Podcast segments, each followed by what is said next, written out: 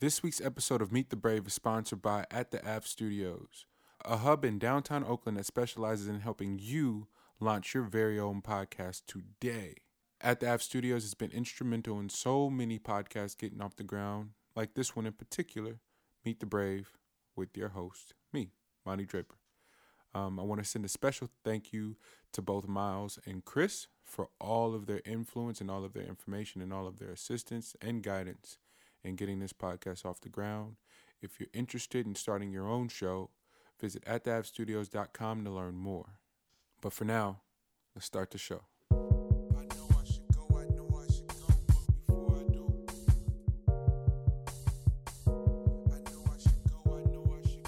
Yep, we uh, we've made it another week. It's Meet the Brave with Monty Draper, and I am glad to be here.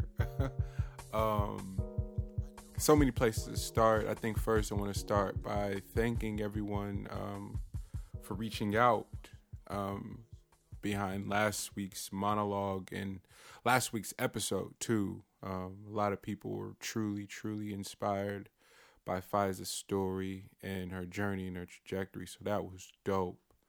Um, the monologue, I got a lot of, a lot of texts like, "Yo, bro, you crying?" Not, you know, you know, like just different, different stuff like that. And I don't even, to be honest with you, I don't, I don't think that I was, but whether I was or not, just doesn't matter. Um, it was a real ass moment, and that is sort of the premise of this entire show. We're gonna do a lot of shit in real time, you know. And I, I know that sounds super repetitive. We're week six now and still echoing that. But I want that to be, um, I want that to be known and sort of cemented in everyone's brains that yo, it's okay to sort of go through the progressions of emotions in real time and not filter, um, not make excuses, and not even necessarily apologize for your reaction. You know, you can double down, double back, and have a conversation and sort of apologize for how things landed and, and sort of try to explain your intentions if your intentions were pure. Sometimes you, you just foul and you need to apologize. So that that's not to be confused with uh, with the other. You know, sometimes you're just dead ass wrong. You need to start with your apology and just end it there.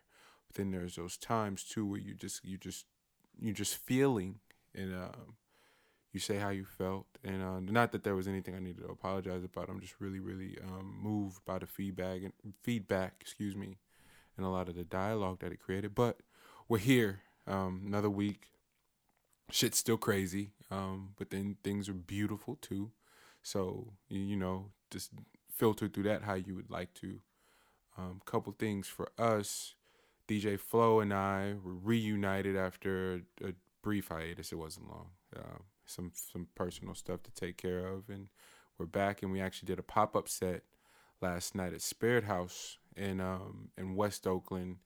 We got to open for Ivan Av, incredible MC, um, an artist, just overall dope dude. We got to hang out with him last night um, to be two nights ago once you guys hear this. Um, but that was all courtesy of the homies at Think Beat Radio. Shout out to uh, DJ One Way and and uh, Dion Decimals from Think Beat Radio. Man, such dope dudes, and outside of just being incredible people, cats got so much soul and so much flavor. Man, like when I tell you, fire DJ sets, like oh my gosh, such a great time. Um, got to got to meet uh, the lovely Miss Emily McLean, who's extremely talented and might have the craziest pin game out here. Um, I'm fascinated by songwriters like uh, like her. Um, I don't know. There's uh, let's see, Rexx Life Raj is like that. Um, Iman Europe is like that. Um, sheesh, man. Emily obviously um, just just got done talking about her. Um, there's a lot of them, but I, I I I tend to go with those three right off the cuff because it's um, something about getting straight to the point and saying exactly what it is that needs to be said is really really fascinating to me. And it's not not everyone can do that shit. Like not everyone can do it. It's really really hard. And those three right off the rip are, the, are something that I can think and I know I'm missing someone. I'm gonna get torched for it, but it doesn't matter because those are three of my favorites, and I'm talking about right now. Um, and I got to see Emily live last night, and that was really really cool. Um, she did just her and her guitar, just singing, and she sort of like to to to command that much attention effortlessly. Like she wasn't trying. She was like, "Yo, I'm gonna play my songs and y'all can rock if you choose to." And everyone was dead ass silent because they wanted to hear every word. So that was beautiful. Again, thank you to everyone from Think Beat. Um, thank you to Josh at Spirit House. And uh, we'll ha- we'll actually have uh, some more dates coming up, and we'll try to get get you some of the information prior to, or at least I'll try to get you some of the information prior to, as they're announced. Um, you know, that's the beautiful thing about this show too. I can sort of share some of the details of our artistry life and our pursuit and having to be our own managers, our own booking agents, our own engineers, our own mix show engineers, own roadies. We we do it all. You know, um, we Flo and I and, and whomever I'm rolling with, we usually pass the camera back and forth to make sure we get the footage. Like we literally do everything and it's dope that so many people email me and text me and DM me like, "Yo, man, you and your team moving strong." And chances like there is a there is a team effort for sure, but at any given moment, it's probably just two of us just being hella resourceful. So hopefully that encourages you not to sort of wait around and wait for anyone to come, you know, hold you down. Because chances are people got their own lives. Sometimes they don't necessarily see the vision the shit don't pay. So anyone that's like, man, I'm about to go get this dedicated income that I know that's guaranteed. Fuck, man, you gotta salute them, yo. Like, don't, don't, you know, don't have no riff about nine to five versus like that's that's that's for the birds, man. Do what you, do what fulfills you, and support each other in doing what fulfills you. So this week's this week's episode is with the gentleman um, Mike Nichols. Um, he's the, the editor in chief and sort of the founder of uh, not not sort of he is the founder of of Umber magazine and like a lot of things, been just seeing things um, sort of pass through my timeline, and the magazine was one of them. And it and I'm not necessarily sure uh, what what drew me initially, but I remember fixating on the depth of the cover. Like the cover just had hella depth, and it was it wasn't a lot going on, but at the same time it was. And so looking further, and it kept popping up, and then I was like, "Damn, this is dope." And I hadn't even watched the testimonial or the rollout video for it, and I was like, "Man, let me. I want to. I want to get the first edition."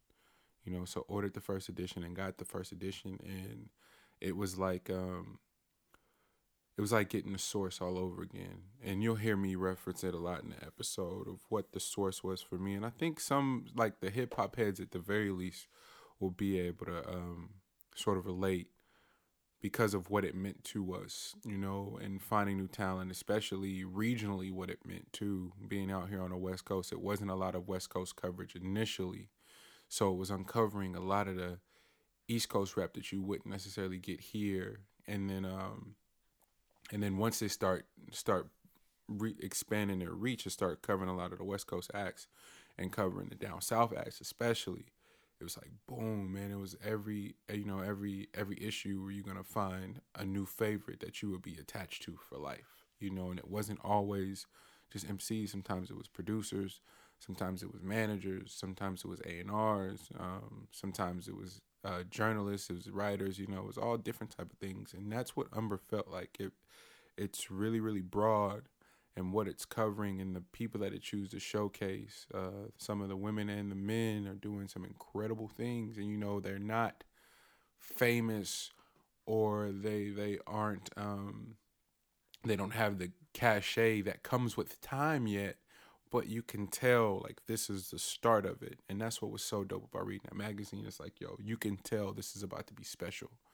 Um, and so I reached out to Mike just to send peace, like, yo, man, fuck, salute to what you're doing, and and trying to get in the habit of that too. When you see somebody doing some fly shit, just tell them in real time because you never know what that person is going through. And as a creative, I kind of understand it because the um the the great one of the greatest rap lines in history because it's so vulnerable and it's so true is yay, yo, I was having nervous breakdowns. Like, damn, these niggas that much better than me. You know, it's not. uh and it's not even and people i think people misinterpret that on some ego shit it's not even about what the other people are doing it's just like you really think your shit is dope but that is really contingent upon the reception and the feedback that you're getting from everyone out there and when it isn't happening the internal conversations you start to have are terrifying, fam, because you experience everything from yo, maybe I should quit,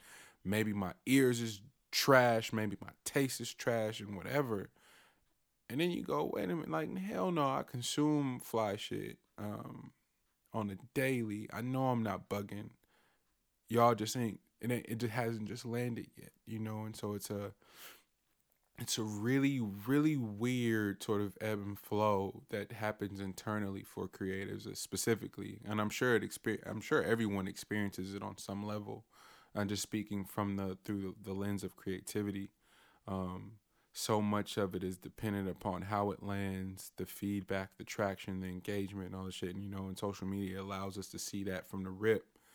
And when that's not happening you know it it can sort of put you in this confused sort of state. And my way of sort of making sure my peers aren't experiencing that, um, at least not when they're around me, is to make sure that I'm bigging them up and and reinforcing the fly shit that they're doing, even if no one sees it yet. You know, you we're not really determined by what people see us doing. It's it's about the shit we do when no one's around, fam. You know, and uh, that's not it's not the easiest concept to grasp, but it is one a, beneficial one and one that I'm grateful that uh, was taught to me and continue put it into practice. And I'll try to pass it along to my home my partners and and my and my children eventually, and and just kind of keep that going. Um, so I've I've rambled enough. Uh, the monologue again. The monologue is one of my favorite parts of the week because I get to just get my shit off, and whether you fast forward it or not, through it or not, because I fast forward through some of my favorites too, but there's usually something good in there, and I hope you take away what you need and, and discard the rest. But with that said, let's jump into this week's episode with Mr. Mike Nichols of Umber Magazine.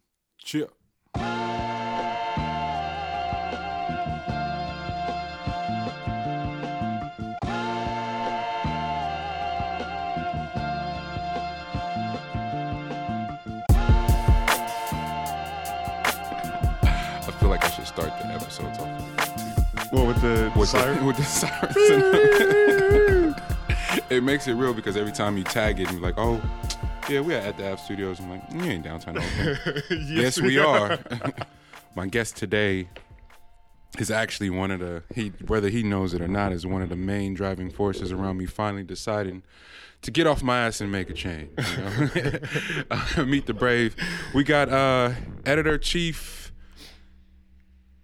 owner, creator, inventor Dude, of Umber I, Mag. I'm wearing a whole lot of hats, man. Um, Mr. M- Mr. Mike Nichols is in the building, thank you, man. Thank you, yeah, thank you, yeah. Thank, thank, you. Thank you for coming, brother. Yes, sir. Yes, sir. Um, we uh, I off off air started telling, started just talking. I'm like, we got to stop. We yeah, gotta, we got to stop because this has to go on the podcast. Word um, up, word up. What's going on, brother? I'm good, man. Yeah, good. Cannot complain. Um, not even a little bit. Um, feeling light um, feeling airy. That's it. Feeling uh, ethereal. Is that how you say yes, ethereal? Yes. So yes. um, yeah, I feel good, man. Yeah, like man. this is uh, this is a good time. You just you just. I hope you don't mind talking about it on on on the pod, but you just just first thing is like, man, I quit my quit my gig, quit my job.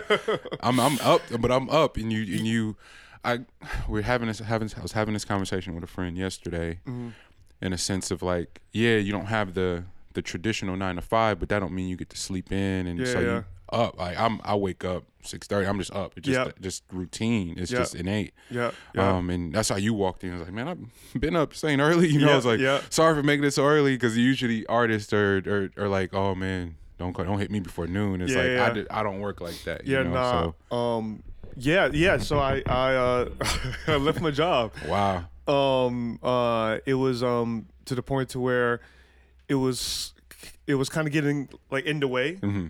You know what I'm saying of what I'm doing and what I'm trying to do with Umber and just Yeah. for myself as a creative person and um, I don't take it lightly. Mm-hmm. You know, I don't take it for granted. I'm definitely I'm, I'm fortunate to be able to do it, but I still have to hustle. You know, like it's not like it doesn't stop. Yeah. And I feel like I almost have to work harder now One hundred percent. um, because I think you know when you have a job like particularly if you live in honestly check the check, you have you have a bailout every like two weeks. Mm-hmm. Oh, Oh, yeah. okay, the money's coming in, but Re- now a reset. Yeah, Yeah. re- there's no reset now. It's like it just continuously like has to just keep going, you know. And so, um, yeah, I just I just had I had to leave. You know what I'm saying? And so um, I had no other choice but to Yeah. do that. And so, um, because for real, and I making Umber, um, it and Umber is a printed magazine, right? Yeah. So that's just what it is. Like you know, it, it will exist online in some form, but the the flagship experience of Umber is holding it in your hands. You know what I'm saying? And so, um, and doing a printed magazine, like, you know, is not a great revenue generator through the yeah. magazine, right? But however, um, having a printed magazine or having Umber creates opportunities to work on other stuff. Absolutely. You know what I'm saying? So if if I do Umber, some other person could say, "Why you did this? Can you do something else for me? Like you did illustrations, you did design, layout, the whole nine, it's your whatever." it's your bag and it's to showcase what you bring and I think that's what and we're gonna get to um I don't I don't want because the I want to I want to eventually build up to there but while we're there yeah.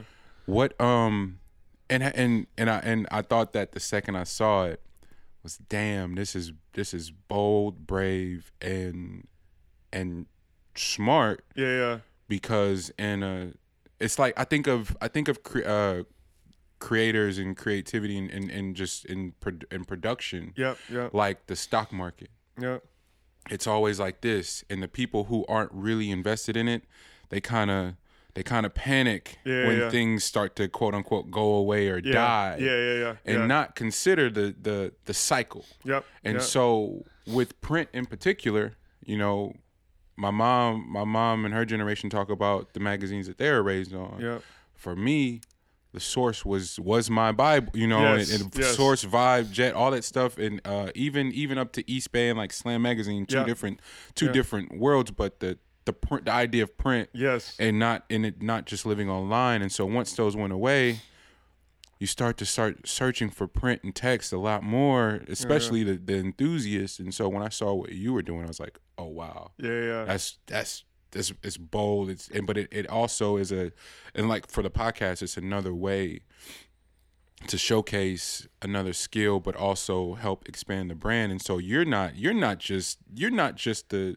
the chief. You're actually you're actually the illustrator and contributing to your that's and showcasing what it is that you do you know? Yeah, yeah, it's um in the beginning because um you mentioned the source and vibe. Those were like the two I remember as a kid, Mm-hmm. um, or in high school. I remember the first time I saw the source cover was at this rim shop in Mm-hmm. Charlotte. I'm from Charlotte, North Carolina, and um, Heavy D was on the cover. Right.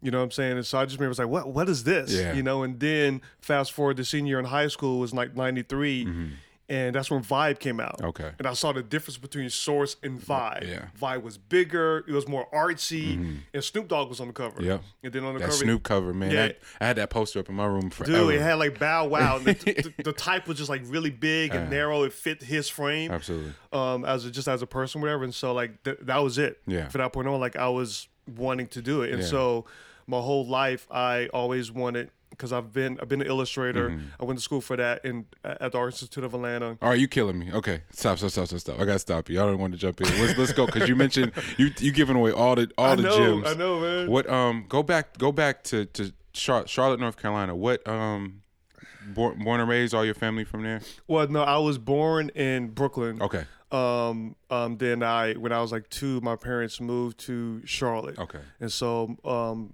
my mom is from South Carolina, Wow. Summerton, South Carolina, really, really small, uh, small town in South Carolina. So she met my dad in New York, and then they had me, got married, had me. Then I was like, oh well, and she went to live like closer to her mom. Okay. And so she moved to Charlotte because her job had a had an office there, and so or, or like a location there. And so so I raised up, I was raised in Charlotte. You know what I'm saying? And um, um, Charlotte is like uh, definitely uh, you know is in me, is a part of me. But I haven't really lived there since I was 18. Got it. Got You know it. Got it. saying? What But, what uh, um what did your what your folks do? My mom, my dad's a visual artist too.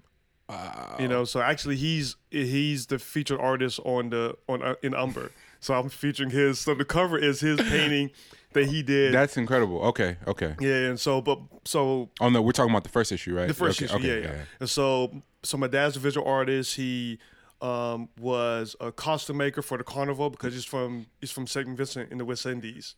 So like then my mom, you know, it's like he's like a he's a so basically what I'm doing he did. Okay. And you know, and and, he, and he's he's not as active now, whatever, but he definitely was active around this time. Yeah. No, actually, like in his uh, from 18 to like his mid 30s. My mom is um, she was she worked at this um, life insurance company at the time, and um, but she was a seamstress. She did like sewing, like like wedding dresses, prom dresses, curtain, the whole nine. Whatever that was her her thing, whatever. So I remember I remember just seeing like we would go to um, fabric shops, spend all day. She would look at fabrics all day and the patterns. She would like you know pick different patterns, whatever. So, so I guess I come from that sort of So- side. How- in in I guess in hindsight, how does that in terms of inspiration? Can you can you is that a direct source of inspiration for you? you Think in terms of just that creative spark for you? Yeah, I remember. I remember when I was a kid seeing my dad paint. Okay, I remember like visually seeing him like on the painting, you know, painting on the canvas, whatever. And then Yeah. um, at some point, I you know started drawing. And as far as my mom, I was inspired by her hustle. Mm-hmm. You know what I'm saying? Her and her, her willingness to just like keep driving, keep pushing. Yeah. You know what I'm saying? And so, because my dad, they divorced when I was like about about four years old. okay. So I just grew And up And you were back her. in Charlotte by then. Yeah, back in Did- Charlotte by Did, your dad stick around in Charlotte? Or Um, for a little bit. Then he moved to back to New York. But Okay. he, as a Caribbean, he wasn't really like feeling the South. yeah, You know what I'm saying? He that, was makes used that to, makes yeah, that makes he, sense. He was either used to New York or Caribbean. So he was like basically said the crackers got on his nerve. You know what I'm saying? And Mm-hmm. so then he hung around for a little bit. He moved to New York for like a couple years. Then he ended up going back back. Okay. to St. Vincent and became a minister. wow. So after that, that's when he kind of shifted to where not doing as much of the carnival stuff and more of the graphic arts. He leaned more towards around Jesus and his whole religion, whatever. So Wow. kind of shifted that way. But um, Did you spend um, a lot of time in New York and in St. Vincent too? no, I I, bear, I spent time in New York for um, like during the summers to visit family, whatever. Um, but in St. Vincent, I didn't actually went to visit him until um, until until college, 1999. Wow. So most of my time I just was in the South and in the East. You know what I'm saying? So um, um, but definitely just seeing, you know, like because I didn't, I wasn't raised with him. I Gotcha. still picked up. I just still just drew all the time, and do like back in the days, I would design like sneakers. Yeah. So as a kid, I would draw all the all the brands, Etonics, all the rant like Etonics, Brooks, Tree Torn, you know, Asics, Mm-hmm. Sock. I would just design sneakers all day Wow. and motorcycles, whatever, and comic books definitely, and graffiti a little Mm. bit, but not in the sense of tagging because in. Charlotte we didn't really have trainings like that. Yeah. It was just really just on paper, Yeah, you know. So And what was what was Charlotte? Damn, Charlotte in the in the early '90s. What was that like? I I- being because being from the West Coast, you know, I have my my my, my bias or, or what I what I, or, or at least what I thought it was. Yeah, and yeah. at the time, Yeah. Charlotte to me was just Larry Johnson. You know, like it, it I mean, was. It's, funny you said because I don't think Charlotte had had an identity until well, they had one identity was NASCAR Okay. because that's the home of NASCAR. So I used to always go to like racetracks, whatever. Um, the the Charlotte Motor Speedway would go there, but Yeah. I think we really got our identity once the Hornets came. Yeah, Once the Hornets, then it's like we were known for Larry Johnson. exact. Grandmama and Grandma Dale, Dale with the high top. Yeah, yes, yeah, yeah. Like that's when we were in Alonzo. Yeah. You know, at that time we went to the playoffs. I think like 92, 93, some, I think 91, 92. Mm-hmm. Um, so that our our identity really came from the Hornets. Yeah. That's when people started to really to know the Charlotte. But I mean, I I would compare Charlotte to I would say Sacramento. Okay. Like the same kind of like as a, a mid, not a large city, but a mid-size city has you know a lot of like greenery and parks and trees and. Um, but I don't think it really had a strong identity. got it, got it. I think we just picked up from, and even in terms of music uh, wise, like we just picked up from all you know, Everywhere, melting ev- pot, yeah. melting where like either either Miami bass sound because it's right there. Right there, or from up top. or- yeah, or yeah, yeah. top, like it literally that's what it was growing up. Like we didn't really have a strong like okay, this is Charlotte. Mm-hmm. You know what I'm saying? So I think maybe now it's starting to really have that, but I think it's still now it's probably more influenced by um by Atlanta a little bit. Absolutely. You know, but um but yeah. Oh, it sure, and th- just that that that sort of space when you talk about, I guess, really DMV Yep. to the Carolinas, just that that space in there Mm-hmm. was always, and and I and, and I want to throw Jersey in there too. For I don't know why in my Yeah. mind it makes sense because Jersey, I know they get tri-state and, and get thrown in with New York, but yeah. Jersey always had this more southern sort of. I don't know. It was something different about Jersey in comparison to New York. It always has Yes, been. yes. And then when you get to Virginia, Maryland, and DC.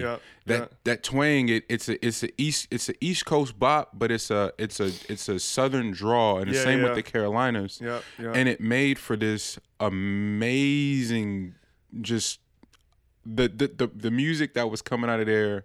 Um, you talk about the '90s and early 2000s. Yeah, you, know, you think about Timbaland and all that, and Pharrell, all that, all, anything in that range, and D'Angelo and all that stuff. It was it was his own world. But I I think, and correct me if I'm wrong, because you that was you. Was it was it that melting pot you were talking about? The getting the influence from from the the South South and the East and New York I and all think that. the prime example of in terms of musically was Jodeci. Got it. Yes. 'Cause yes. Jodeci- the Carolina boys. Yeah, the yes. Carol- like they're from dude. Like when I was in high school, '93, DeVante, DeVante, He's and, genius. And like dude would come through with his Land Cruiser. He had a white Land Cruiser. He'll come through the parking lot, try to holler at the girls on the, in the parking lot in Charlotte. Wow. Our principal came out like, dude, you got to get up out of here, wherever. But like, I literally saw him pull up, whatever, try to holler somebody and pull off. Wow. So I think Jodeci was a start of having our identity. But if you think about Jodeci, whatever, Joe, I mean, they grew up in the church, Yeah, right? yeah. But at the same time, because of, of Puffy and mm-hmm. Bad Boy image, that like they kind of, influence, yeah. it, it was a mixture, but at the same time, also inspired by by God. Yes, absolutely. One hundred percent. Yeah, You know yeah. what I'm saying? Like that's like it, with Teddy Riley. I think all of them. You know, he kind of groomed a lot of the like you know, the Timbaland, all of those guys. Yeah, Yep, yeah, yeah. yep, yeah. yep. So I think that's what it was. It was definitely New Jack Swing. If Mm-hmm. you had to give any identity musically to Charlotte, it was New Jack Swing. Got it. Because the influence of God. Because when when Teddy moved to Virginia, Virginia, yeah. and that kind of like Trickled down. to the yeah, that's what it was, man. So, so New Damn, thanks Swing, for pointing that out. That's that's Yeah. fascinating because Yeah. you you do forget.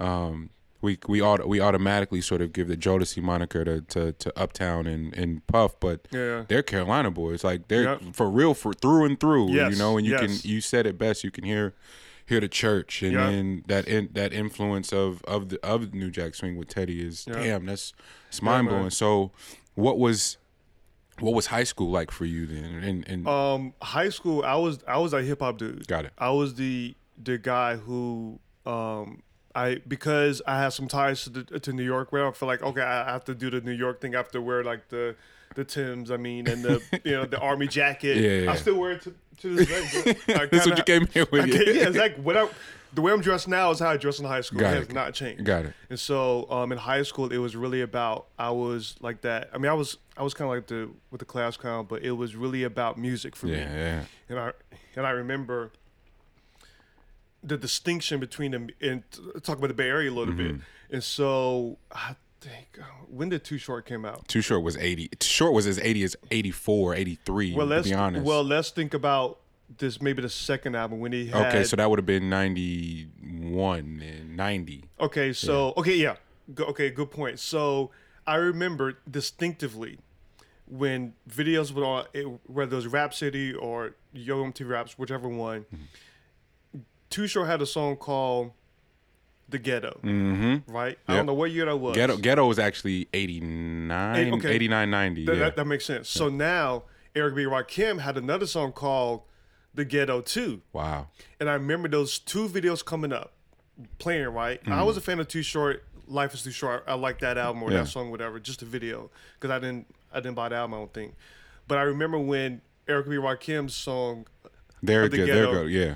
And with c- comparison to Too Short, I was like, I like Rakim's version for whatever reason. Yeah. because he was like lyrical and just like it just You knew you were supposed to like that. yeah, like it just, it just felt like it, this is I like this. Yeah, yeah. So that was when that was when I knew that okay, that's the sort of style of music I'm attracted to is like that. Got it. At the point I was into everything, right? It, Yeah. it was Miami bass, uh, um, Two Live Crew, Yeah. you know, a little bit of Geto Boys, um, but definitely when that song, I was okay. This is what I like because the the the first line from Rakim is like, "Planet Earth was my place of birth, born to be the sole controller of the universe." how do I unpack that as a kid who's like 12 and 13 years old? Absolutely. You know what I'm saying? So I think that was what it was for me is like it was all about music. Mm-hmm.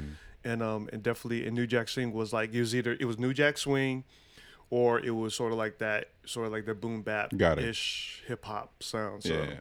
And that damn. So then, how does that?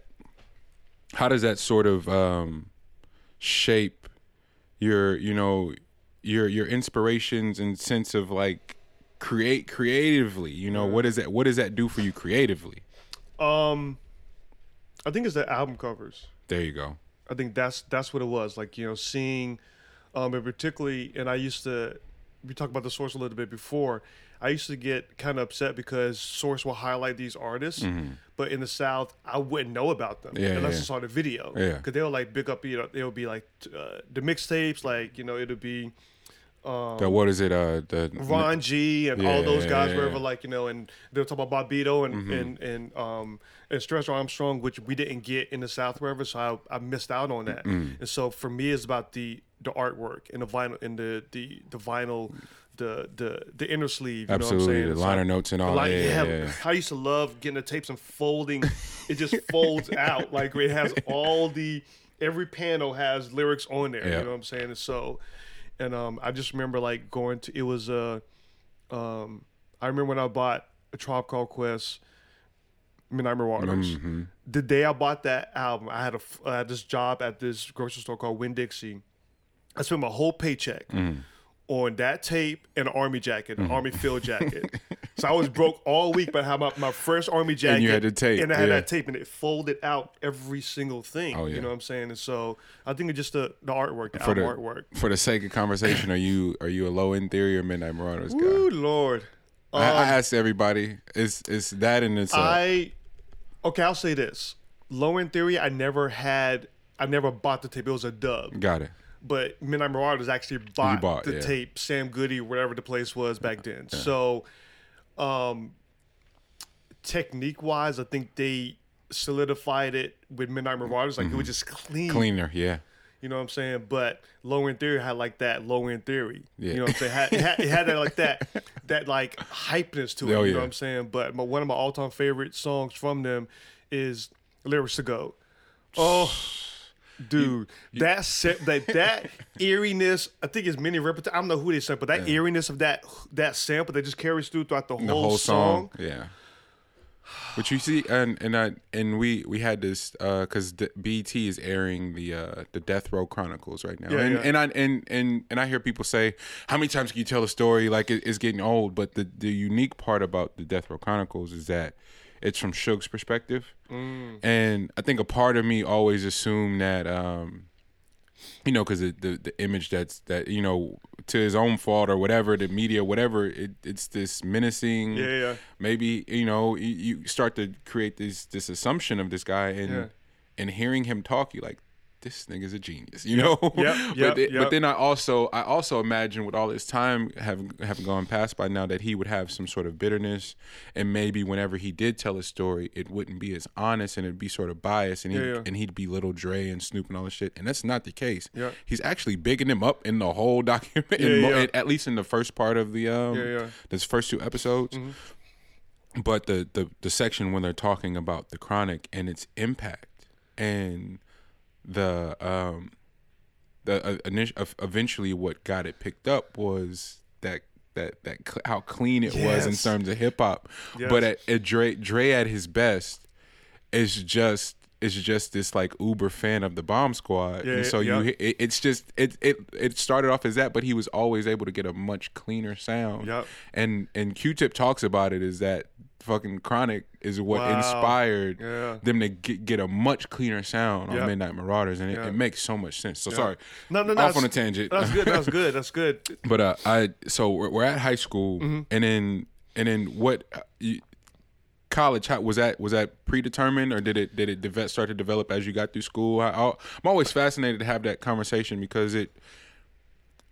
I I, I my my either my mom or my dad were talking about it, is like that college college for them in their homes was always a discussion but not in their friends homes like it, nobody Yeah. talked about college like Yeah. that per se Yeah, it didn't become like this given thing for for black people until late or not i won't say later but it always it wasn't always this predetermined thing in every black household Yep. so uh, what what when did that happen for you or was it always just like i'm going to duh, i'm going to college No, I think it happened later. I think it happened in high school. got it And um, I think my mom wanted me to go to college because I think at the time none of my my grandma had had 13 kids. Wow. And a whole bunch of cousins. I have a whole bunch of cousins, but I don't think none of my my aunts and uncles went to college. Wow. My mom eventually did later on in life. But, Okay.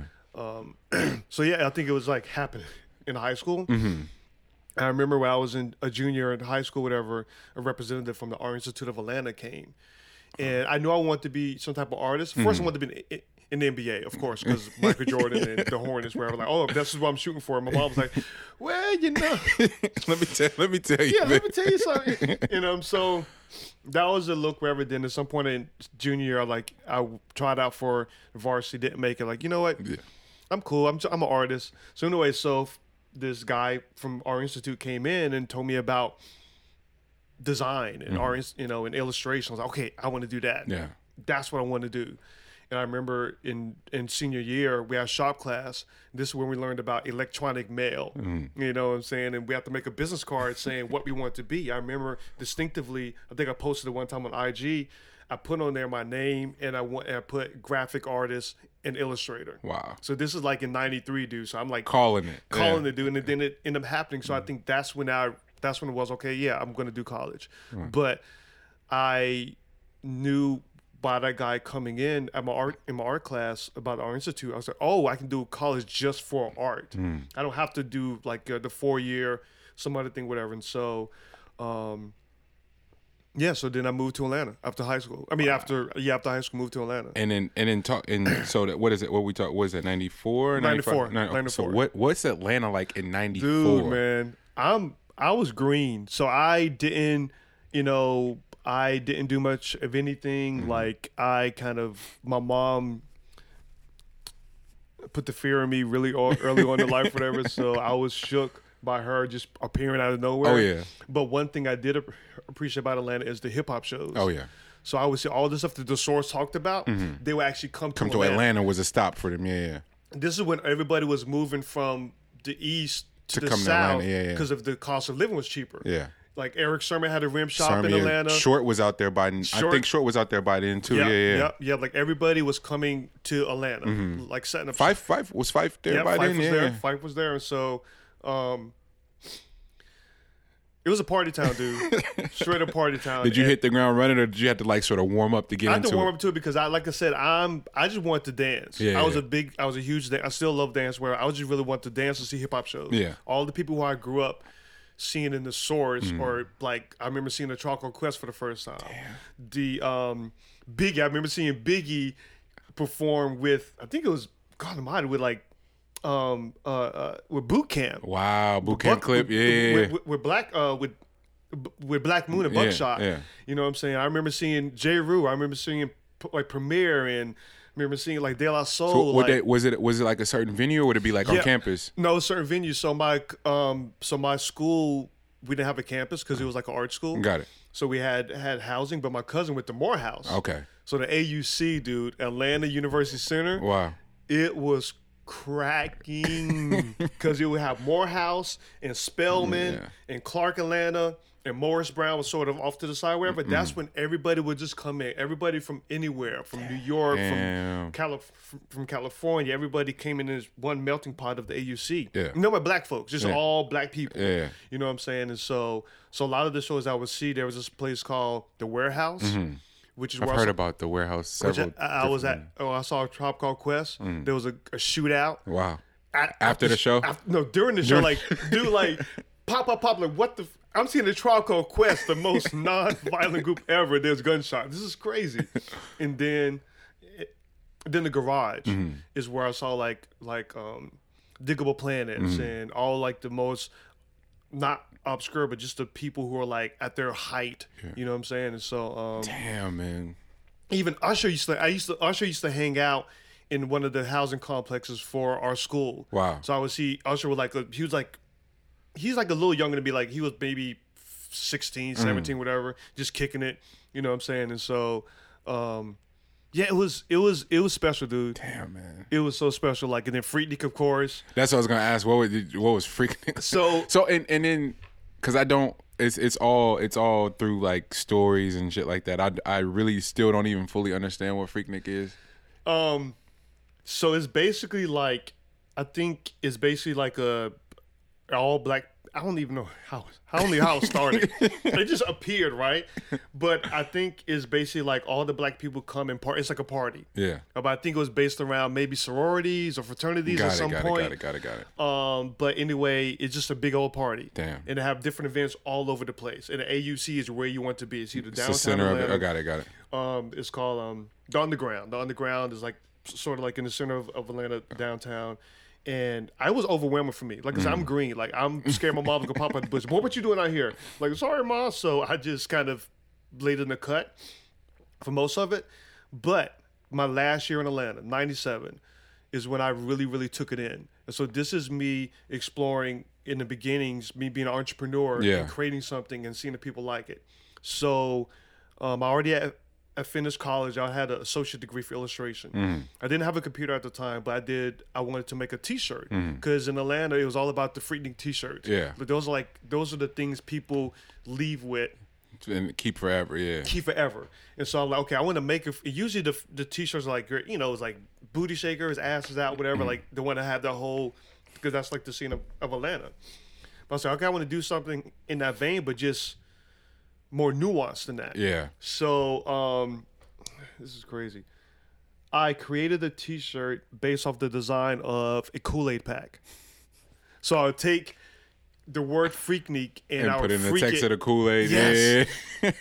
and the flavor was downtown Atlanta Wow. flavor. So I had a drawing of, you know, some buildings that what they represent the with the skyline of Atlanta, and I had like the scene you would see in Freaknik. Mm-hmm. Yeah. Is that dudes with their video cameras looking at women. Yeah. So I had one side of the t-shirt, two dudes with the video camera, and then the other side, two women. Like the women, like you know, it's it's class, but it's still like you know, it's form fitted Yeah, outfits, whatever. But then in the middle is is the buildings of Atlanta. Please tell me you still have this. My mom do, do I don't know, man. My mom think my mom has one. And then on the back though, check this shit out on the back. I had nutritional nutritional facts.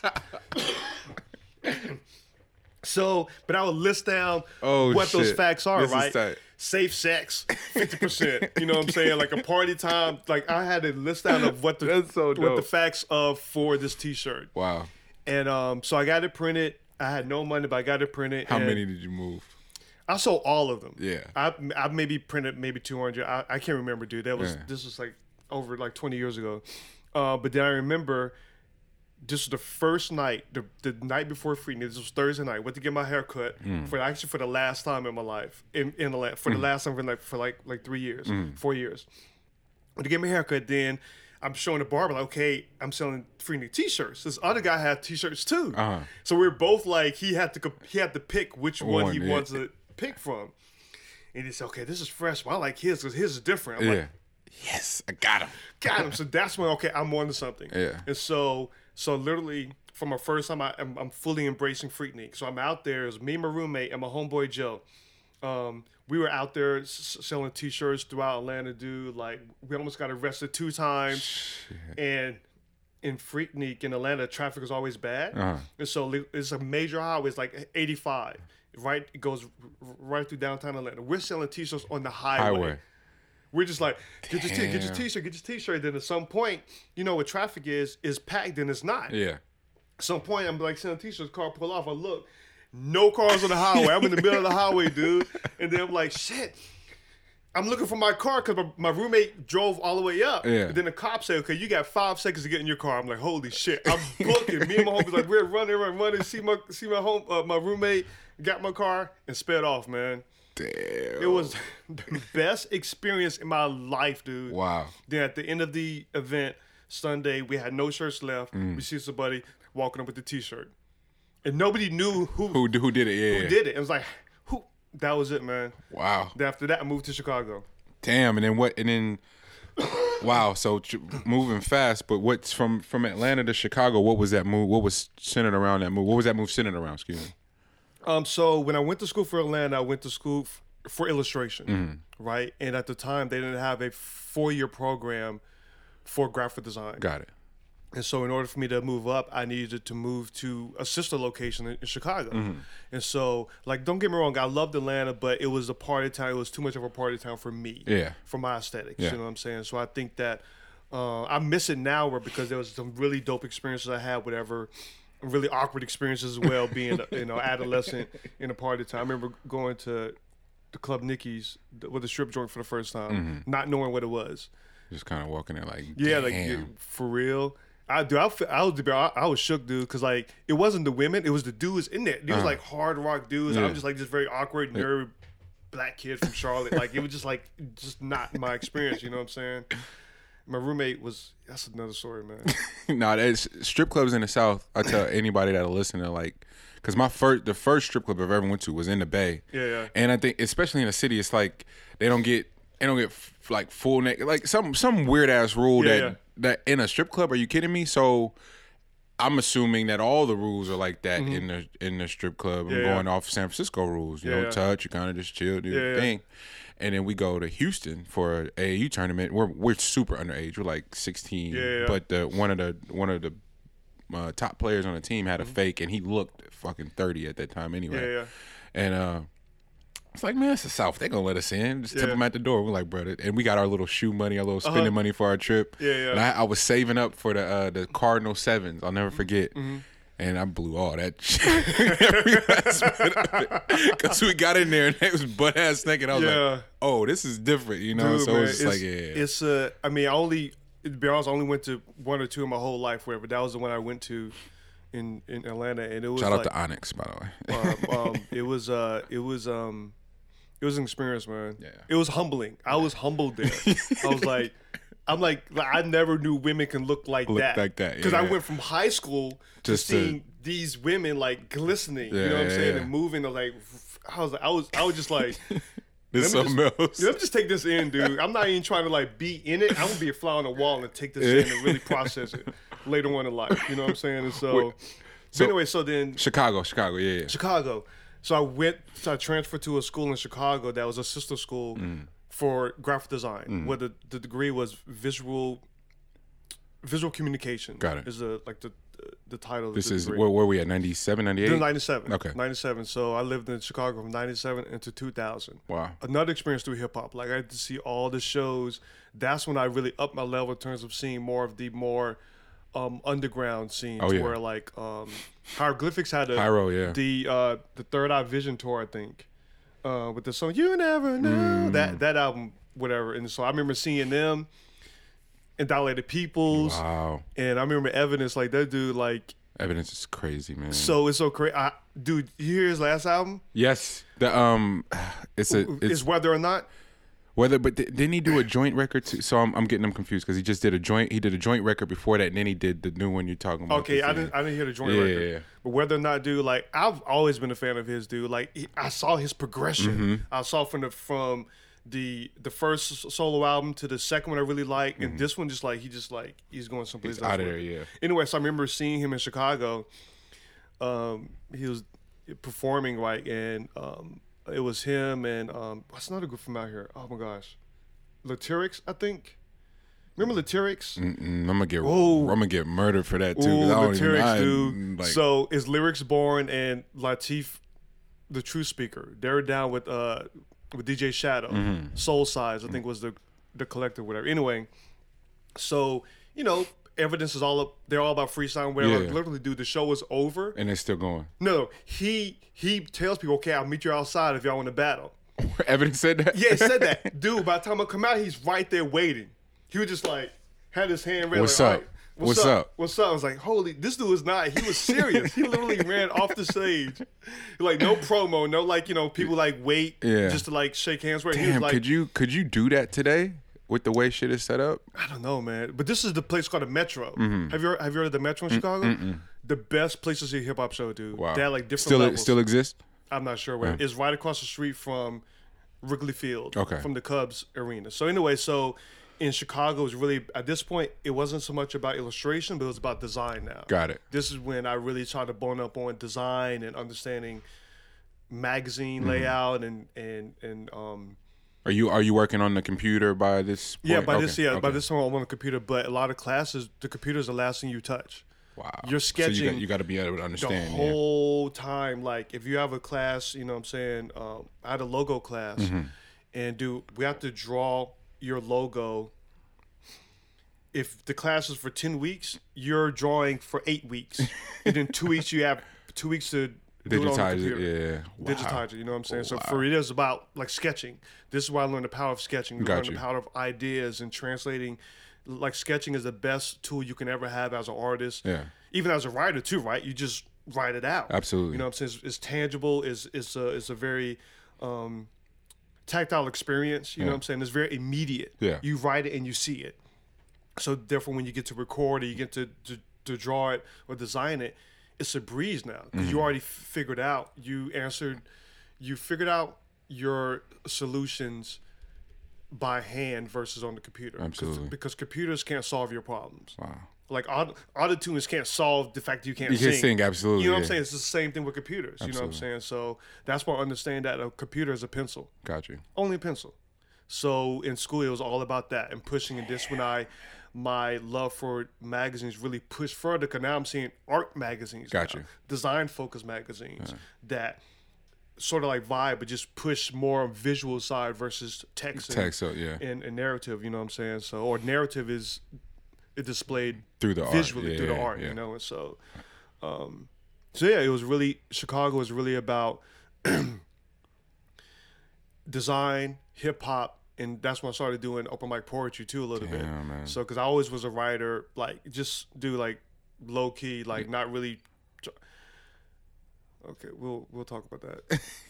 Uh oh. We we to it. We to it. What We'll talk? talk, we'll talk about that in Philly. We'll talk about the Philly experience. But um, So that, so so when where is Philly come in play in terms of so after what's after Chicago? You So go, Chicago, uh, after I graduated in '99, I moved to Philly in 2000. okay. And so once again, like Chicago's really was me trying to even embrace being an entrepreneur, Yeah. freelancing, because I had Chicago was. Chicago Yeah. was because I did a little bit of, of freelancing in Atlanta, but I wasn't ready yet. Yeah. I didn't have enough experience to really push that. Absolutely. Chicago, after school, I had a full time job. Mm.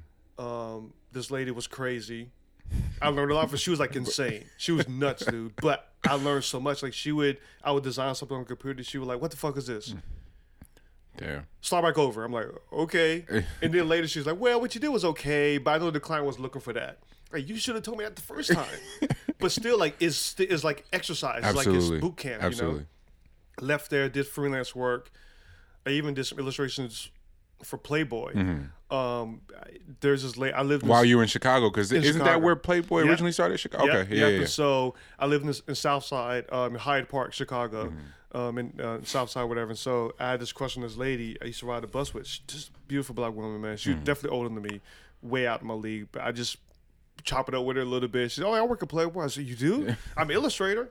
And so I met with the guys there, and I showed them my illustrations, and they were, of course, they're looking for like news style, whatever. I didn't have any at the time, but they gave me a project. I, I did an illustration for their website. Damn, man. So and this that- was early. That was early for This- a website. yeah, Yeah. this is like way. This is like when they were starting to really bone up on their their web stuff. Got you it. know what I'm saying? And so, um, so anyway, so then after, um, at one point, I had a bunch of friends of mine. One friend of mine, her homegirl lived in Philly, Mm-hmm. and then one of my homeboys, my homeboy who I was selling T-shirts with in Atlanta, he was doing multimedia and video work. Mm-hmm. And I was like, okay, I'm doing graphics. My homegirl was going to do marketing. Her friend who was already in Philly was a fashion designer. Mm-hmm. I said, we should all just move to Philly, just run that shit. Damn. And um, nobody ended up moving. I'm But, like, oh, but you. but me. I'm like, I'm there, like, okay, I guess it's just me. And then her friend ended up moving went to New York after a while. So, so really, I moved to Philly with no no idea where Philly was, no plan of action. Just like, let me just move here. Yeah. Once again, I'm I'm still I'm a freelancer at the Gotcha. time. So, um, moved to Philly, and now this is when I get into more of the Afro consciousness, Afrocentric consciousness, and Philly just kind of breathes that. You had no choice. yeah, like you just. And at the time, I had the dreadlocks. Yeah, whatever. yeah, This yeah. is going back to my last haircut in Atlanta. Gotcha, All gotcha. in Chicago, I never had a haircut. I just had massive Dread, hair, yeah. dreads, whatever. So then in Atlanta, in Philly, I had to look.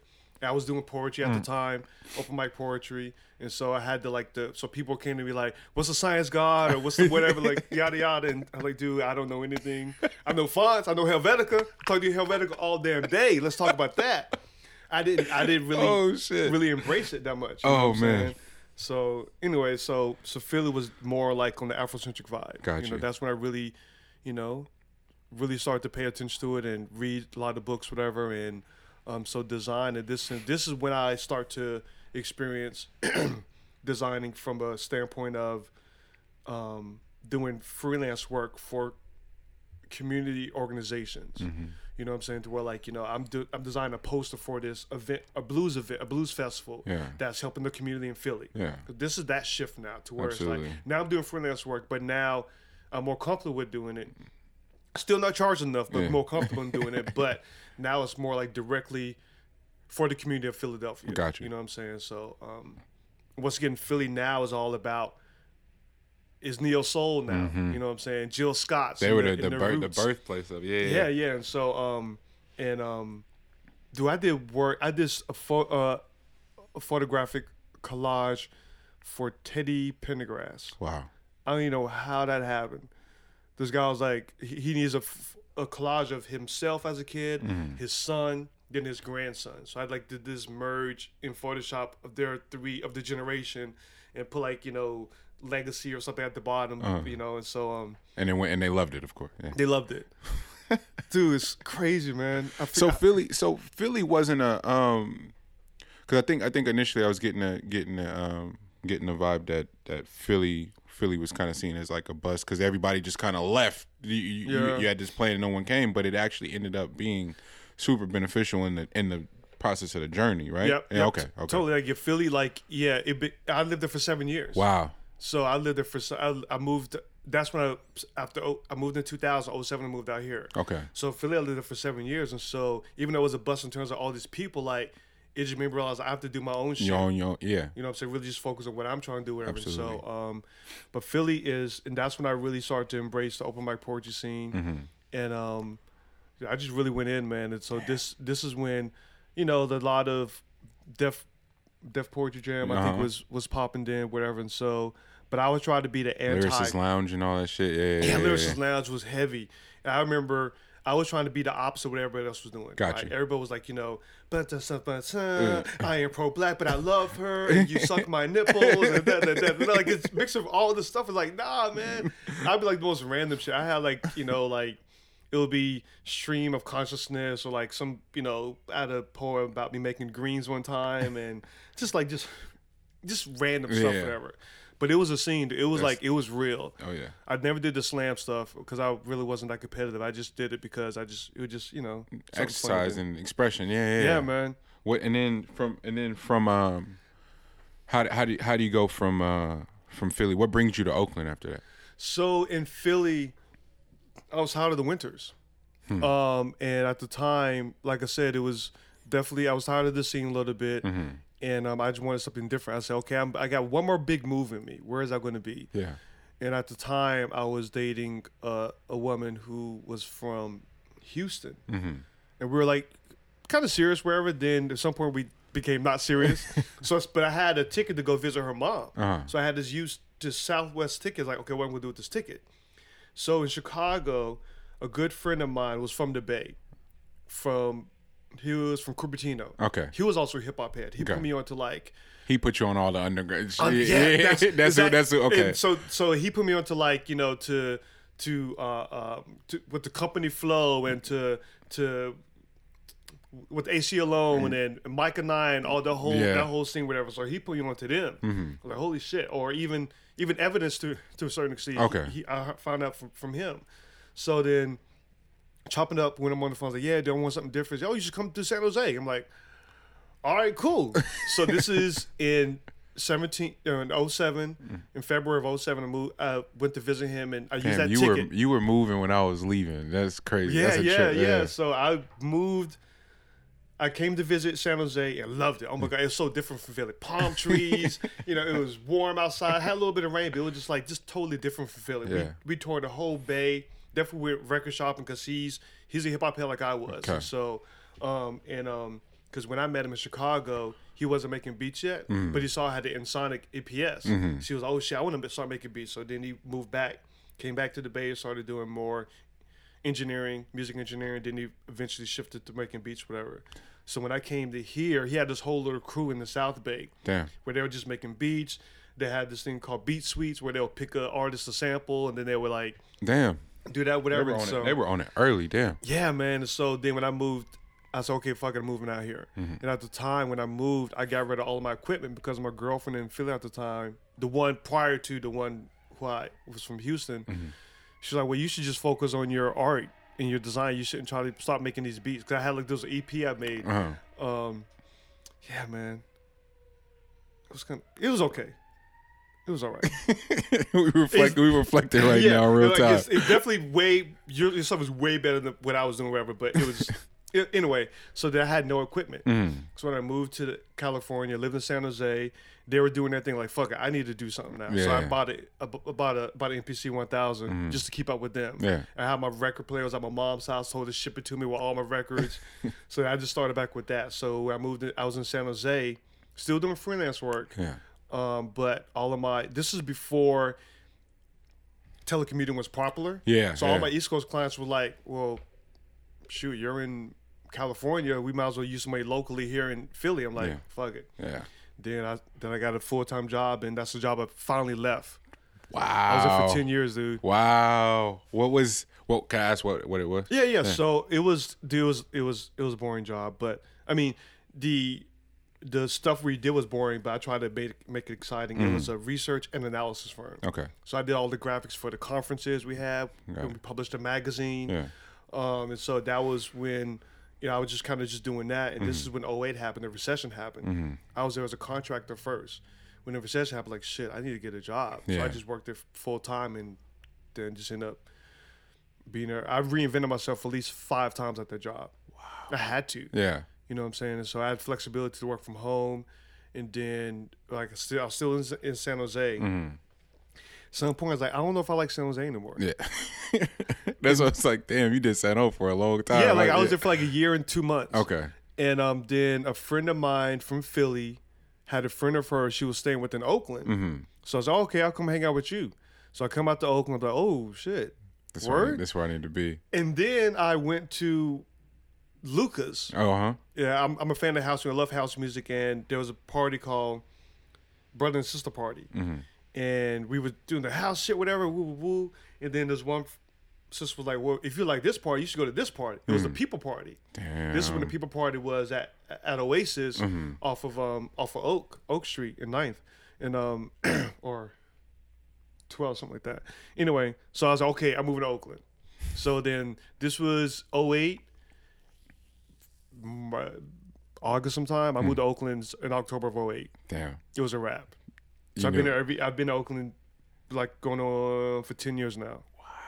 And then and then when when is the because I, I um Umber isn't it, it's not a new idea. You've been working on this for a minute. Yeah, I came up with the idea of Umber in Philly. Okay. And so there is in college in Chicago, there is this magazine my teacher will always talk about called Emigre. Mm-hmm. And Emigre is a design magazine that featured design, typography, nuanced culture, and definitely like visual design, right? Yeah. It started here actually in the Bay. Wow. And there's a husband and wife team. They were immigrants. That's why they call it Emigre. Mm-hmm. Emigre, yeah. And so um, Wow. the husband was the graphic designer. Uh-huh The wife was the font designer. Got it. So they will market their new fonts in the magazine.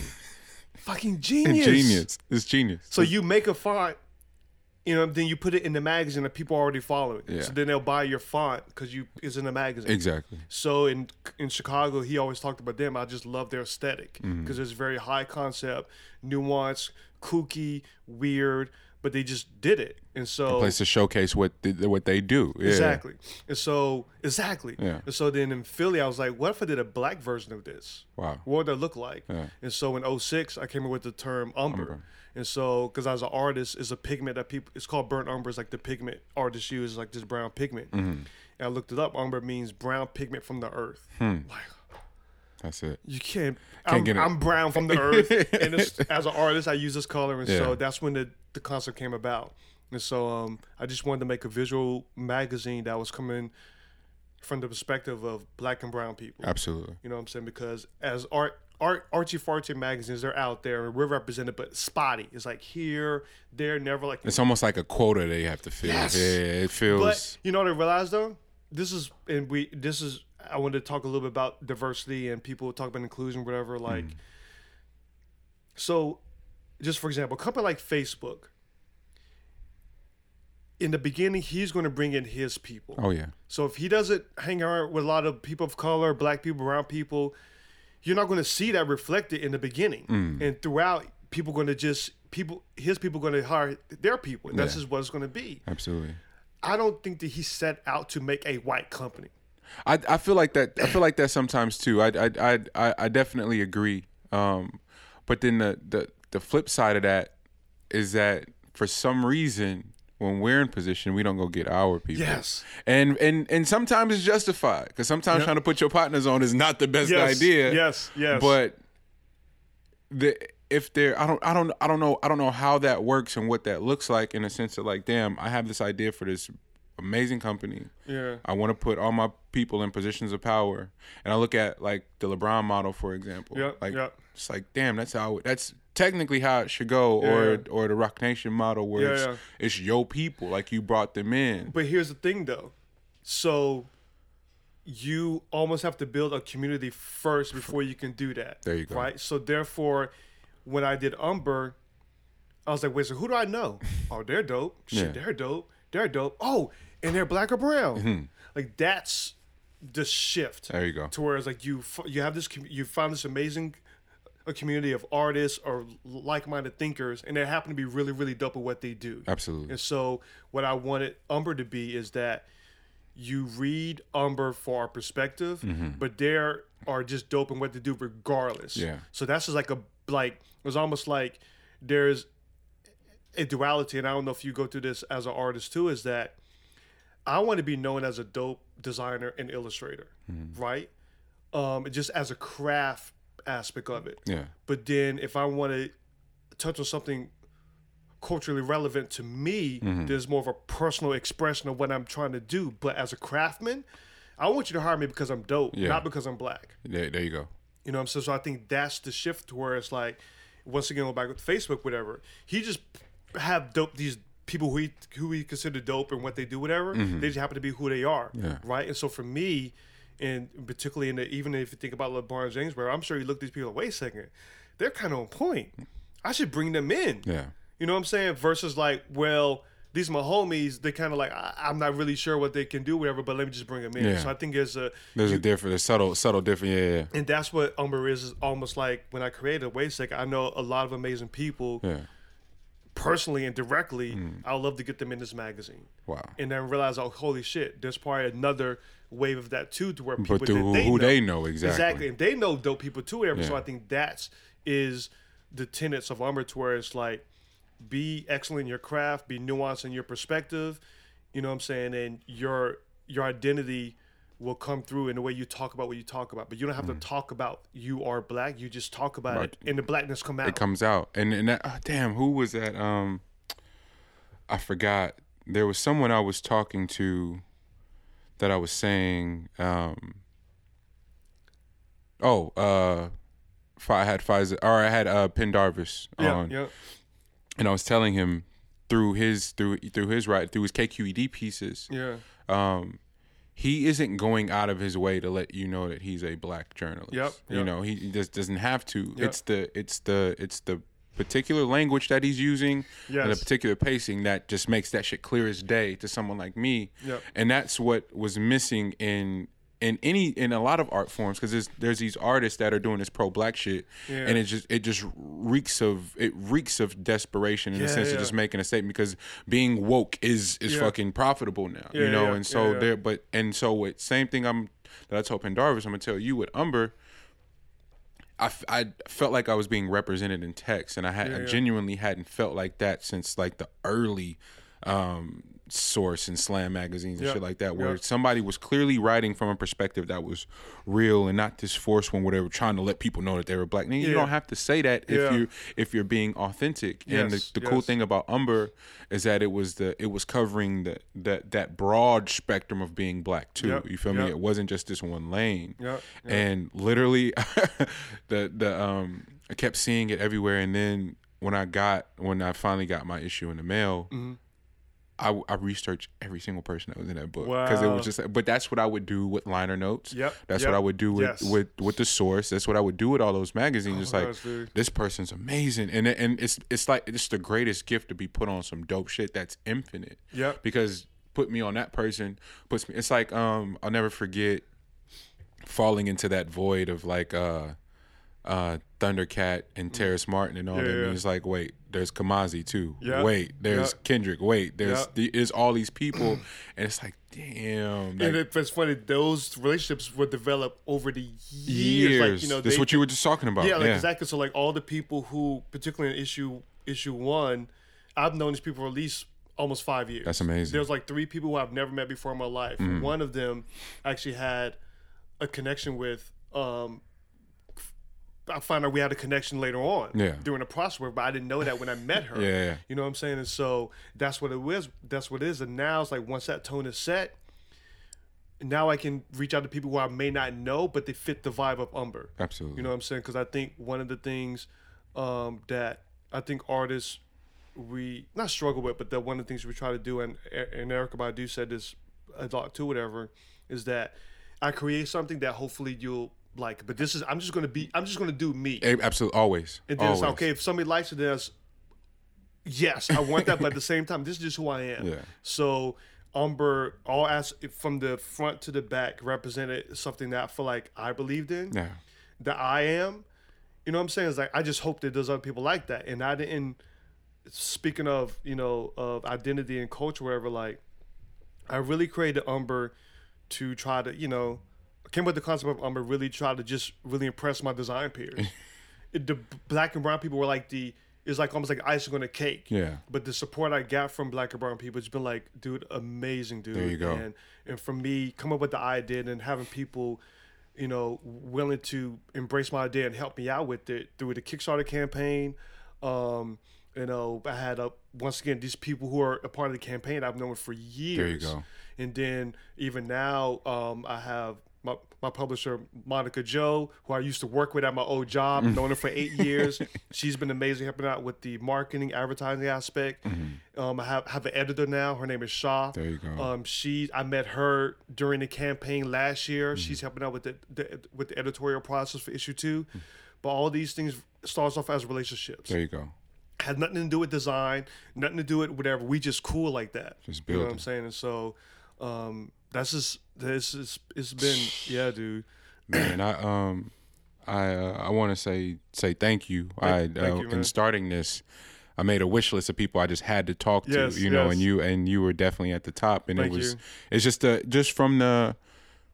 I don't know. I I think about, like you said, you got to see, you you got to see Usher and all them hanging out. It's Yeah. like damn, like this feel whatever is happening in especially in, around the bay but it's Mm-hmm. it kind of exists everywhere i do feel like it's a special time Yes. and i don't want to be that person and be like damn i didn't do my part to doc because i'm just in the stories and Yeah. documenting shit and i wanted to do my part in documenting these awesome like birthing phases of these you know what's so crazy? shit Remember the- whole like.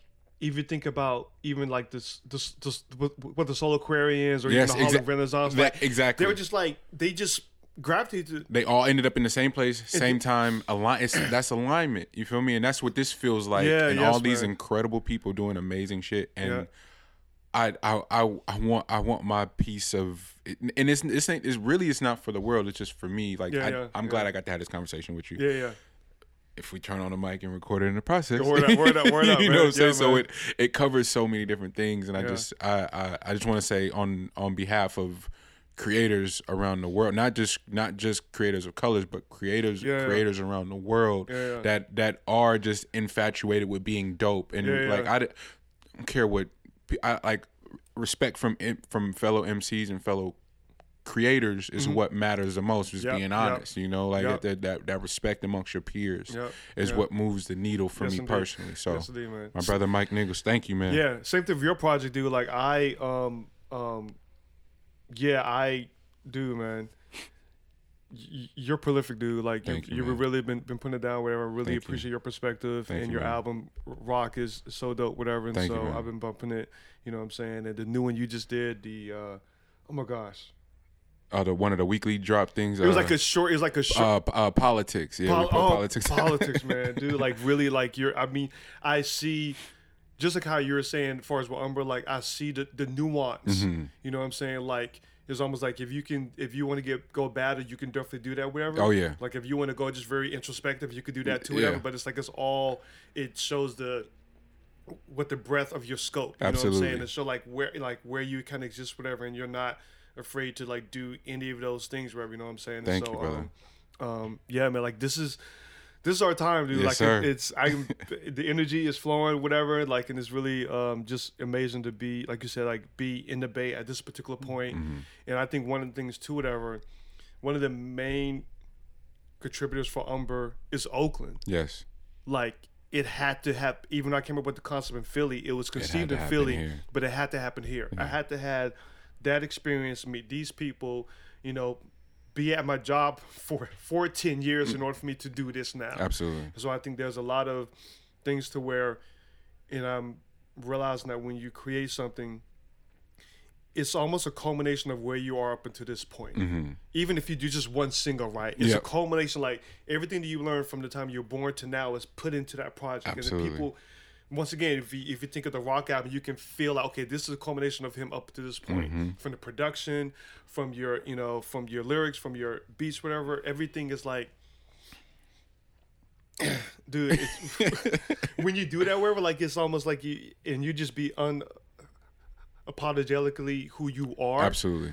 Oh my gosh and being vulnerable man That's, this issue that's is about what art. That's what art is. Yeah, that's what art is. It's that it's unapologetically who you are in that moment. Yeah. And and for for good, better, bad, or indifferent. Yeah. Like I can sit down, and that's and that's really of tangent. yeah Um, i love tangents um, with with rock was the birth of that for me. It's like, damn, I'm I I'm good, bad, or indifferent in this very moment. yeah I can I can at the very least have an honest conversation and receive any critiques that come back for what I'm about to say, but this is my truth at this very moment. Yeah, And that was like the light bulb fine like everything finally clicking in a sense of what creativity was. Yeah, yeah. It's like you got to document who who and what like there- you can't you can't self edit in the moment of just spewing. You know, you got to let that all out. Um, yeah so yeah that's man Meet the Brave, man. Mike Nichols, Umber Magazine. Thank you, man. thank you sir Yes, sir. And that was this week's episode of Meet the Brave with Monty Draper. Thank you to my guest, Mr. Mike Nichols of Umber Magazine. Remember, keep it locked. Every Monday will be our day, and we're just getting started, y'all. Find everything you need to at montydraper.com and be sure to follow me on Instagram at FR33MANI. That's FR33MANI. Free money. And no, I'm not changing my name. Stop asking.